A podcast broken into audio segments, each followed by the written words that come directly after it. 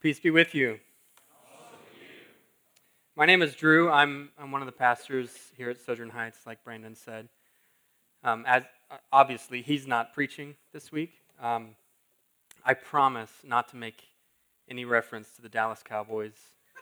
Uh, there's really not much to say at this point. So, um, who, who was supporting a marathoner this morning? Anyone? If I ever if I ever run a marathon, I don't want you to support me. I want you to rebuke me. Um, I'm serious. Uh, we're slowly working our way through the season of Epiphany. Um, it's, an, it's an ancient observance throughout the history of the Christian church. The word epiphany means manifestation or appearing, and for our purposes, it's the manifestation or appearing of Jesus. Um, and we see this season as an excellent way to root ourselves in the past. Um, because every week we gather here standing on the shoulders of faithful men and women who, throughout centuries, have taken seriously their call to make disciples and to plant churches. That is why we're here.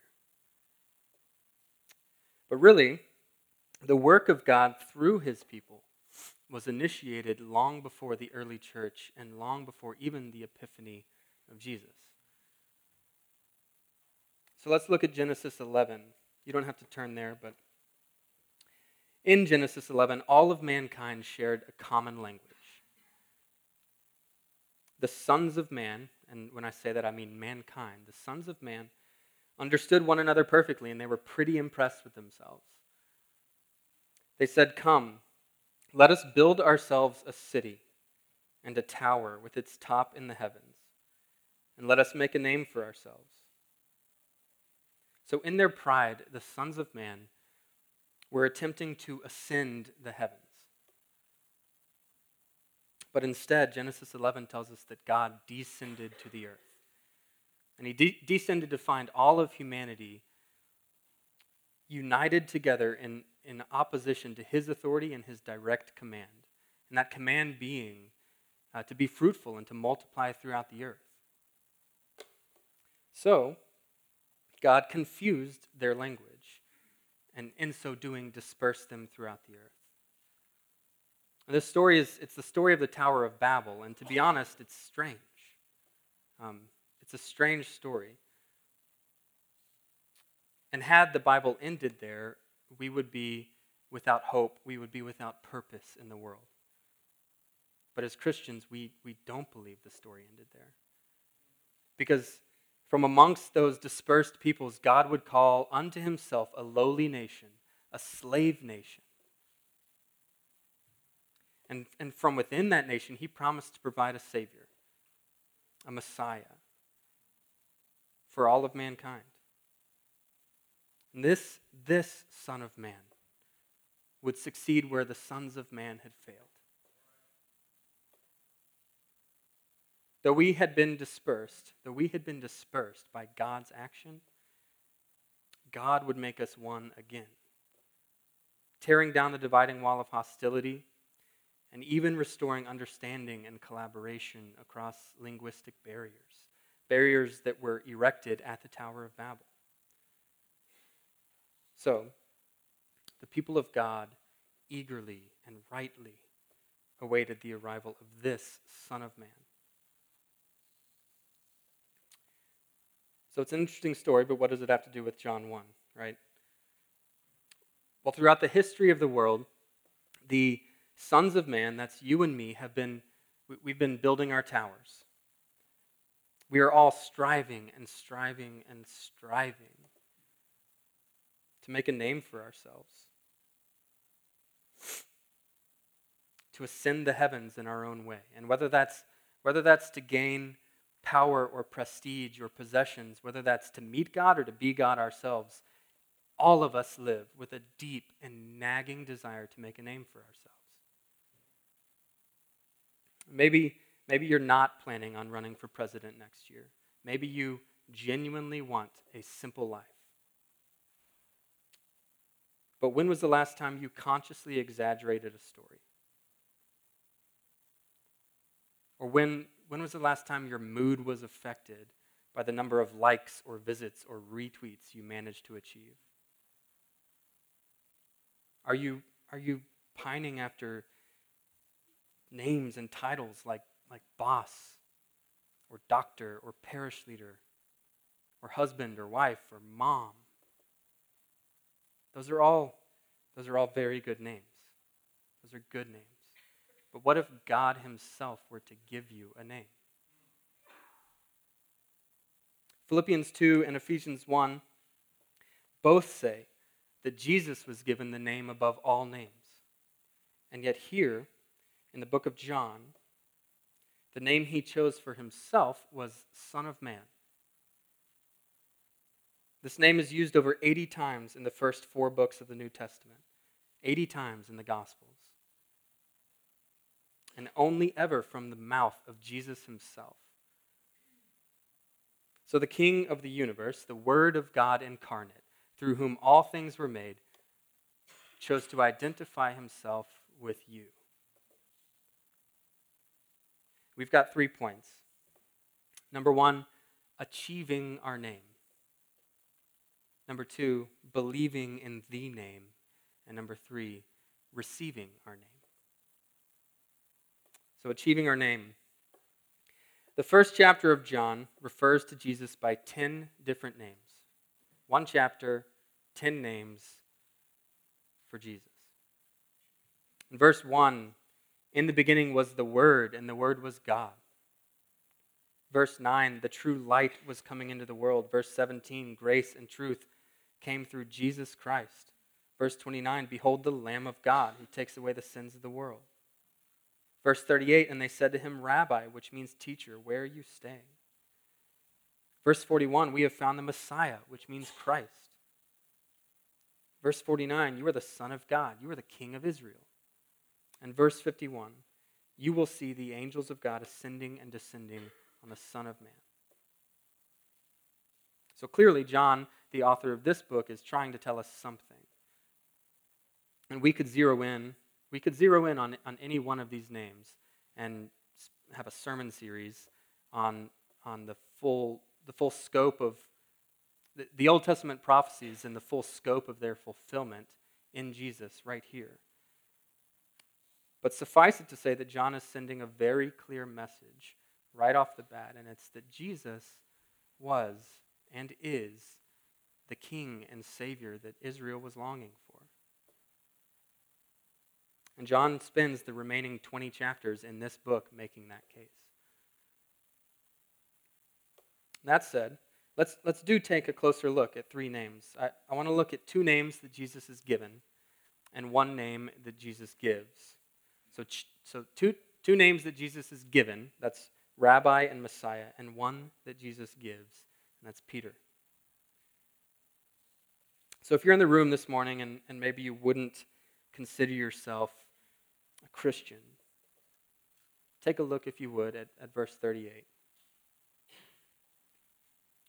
Jesus turned and saw them following and said to them, What are you seeking? And they said to him, Rabbi, which means teacher, where are you staying? So John's disciples were still just checking things out. But they approach Jesus, they call him rabbi, and they ask to dwell with him. So they, they understood him to be a great moral teacher, which is why they call him rabbi. But they didn't just settle for listening to his wisdom and then keeping him at a distance. They wanted to dwell with him. They asked to dwell with him, to be where he was. So if that if that is you this morning, if that's you this morning, if you think Jesus was a great moral teacher, but you're not so sure about his divinity claims, the Son of God bit, I would encourage you go where he is and stay there. Because we believe the Spirit of Christ dwells powerfully right here in his church. And so we want you here. We want you to stick around to air your doubts and ask your questions to, to even pray to him, asking that he would reveal himself to you and expecting that he will. And it's our prayer that Jesus, who, who today may be nothing more than a rabbi, might tomorrow be your king. We pray you'll come to see him as so, so much more than just a great moral teacher. And in verse 39, he says to you, Jesus says to you, Come and you will see. If you are a Christian, if you have already come to see and submit to Jesus as King, read with me from verses 40 to 42. One of the two who heard John speak and followed Jesus was Andrew, Simon Peter's brother. He first found his own brother Simon and said to him, We have found the Messiah, which means Christ. He brought him to Jesus. So even though Andrew scarcely knew Jesus, he, he had just met him. He immediately beckons his brother. He immediately begins introducing others to Jesus. But for whatever little Andrew knew of Jesus, because of Scripture, we believe we can know all there is to know. And more than that, um, we believe that that Jesus is no less present with us by his Spirit than he was with Andrew in the flesh. And so, woe to us if we neglect to entreat our, our brothers and our neighbors. We need to remember, I need to remember, that, that our simplest acts of obedience ring throughout eternity. The things we do and the choices we make when rooted in worship are infinitely significant. Look, Andrew introduced the Apostle Peter to Jesus. The Apostle Peter. Three years later, Peter would preach a sermon and see 3,000 souls saved in a day, which means that Andrew had an incredible spiritual lineage. Right? And it all started with a simple act of obedience. So we've looked at two names Jesus was given. Let's look at the name Jesus gives. Verse 42. Andrew brought Simon to Jesus. Jesus looked at him and said, You are Simon, the son of John. You shall be called Cephas, which means Peter. So Jesus gives Peter his name. There's nothing he did, there's nothing he said to earn it. He said nothing at all. Jesus gives him his name. And yet later, Peter and the other disciples jockey for position like little children.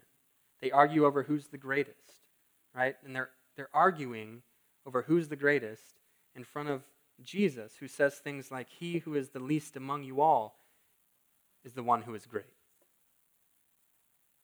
And yet the disciples, just like, just like the sons of man in Genesis 11, were still building their towers. They were with Jesus in the flesh, and they were still building their towers.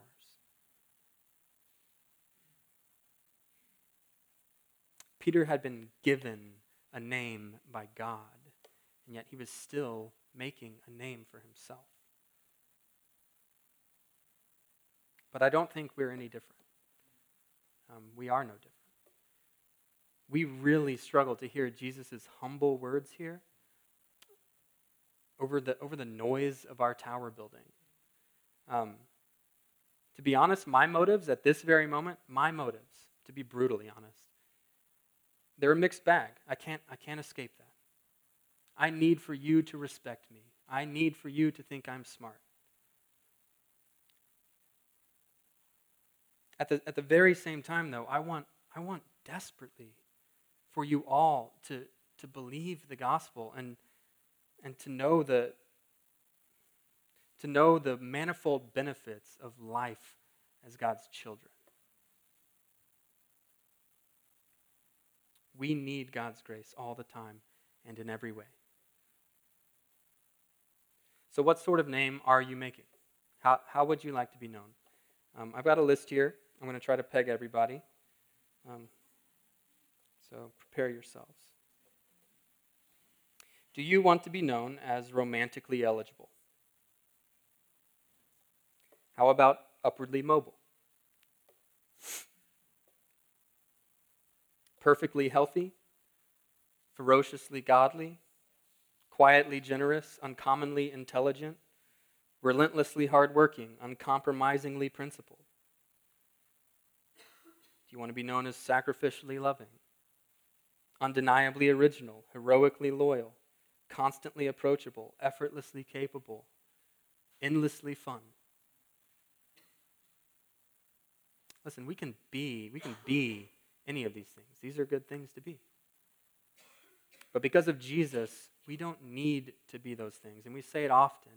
But gospel Christianity puts an end to our striving for identity, puts an end to it.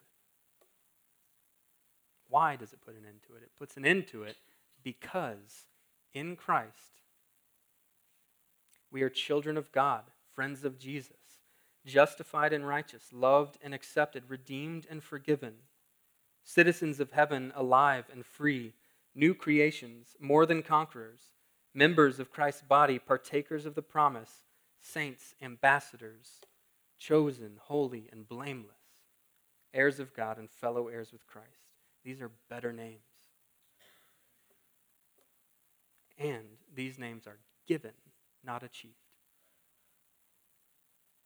So, point two believing in the name. Take a look at verse 51. Jesus tells Nathanael, Truly, truly, I say to you, you will see heaven opened and the angels of God ascending and descending on the Son of Man.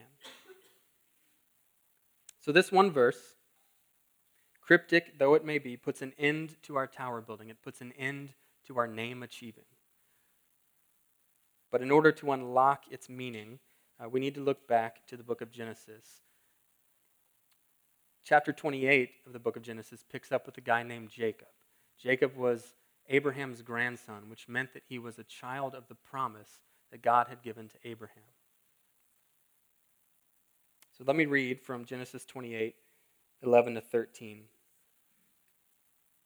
Jacob came to a certain place. Real quick. Jacob later names this place Bethel. It means house of God, but we'll, we'll come back to that in a second. So Jacob came to Bethel and stayed there that night because the sun had set. Taking one of the stones of the place, he put it under his head and lay down in that place to sleep. And he dreamed, and behold, there was a ladder set up on the earth, and the top of it reached to heaven. And behold, the angels of God were ascending and descending on it. And behold, the Lord stood above it and said, I am the Lord, the God of Abraham your father, and the God of Isaac. The land on which you lie I will give to you and to your offspring. Jacob didn't know it, but he was dreaming about Jesus. And many years later, Jacob would return to this same spot. He would turn to Bethel, the house of God. And God speaks to him again. This is Genesis 35, verses 10 through 12.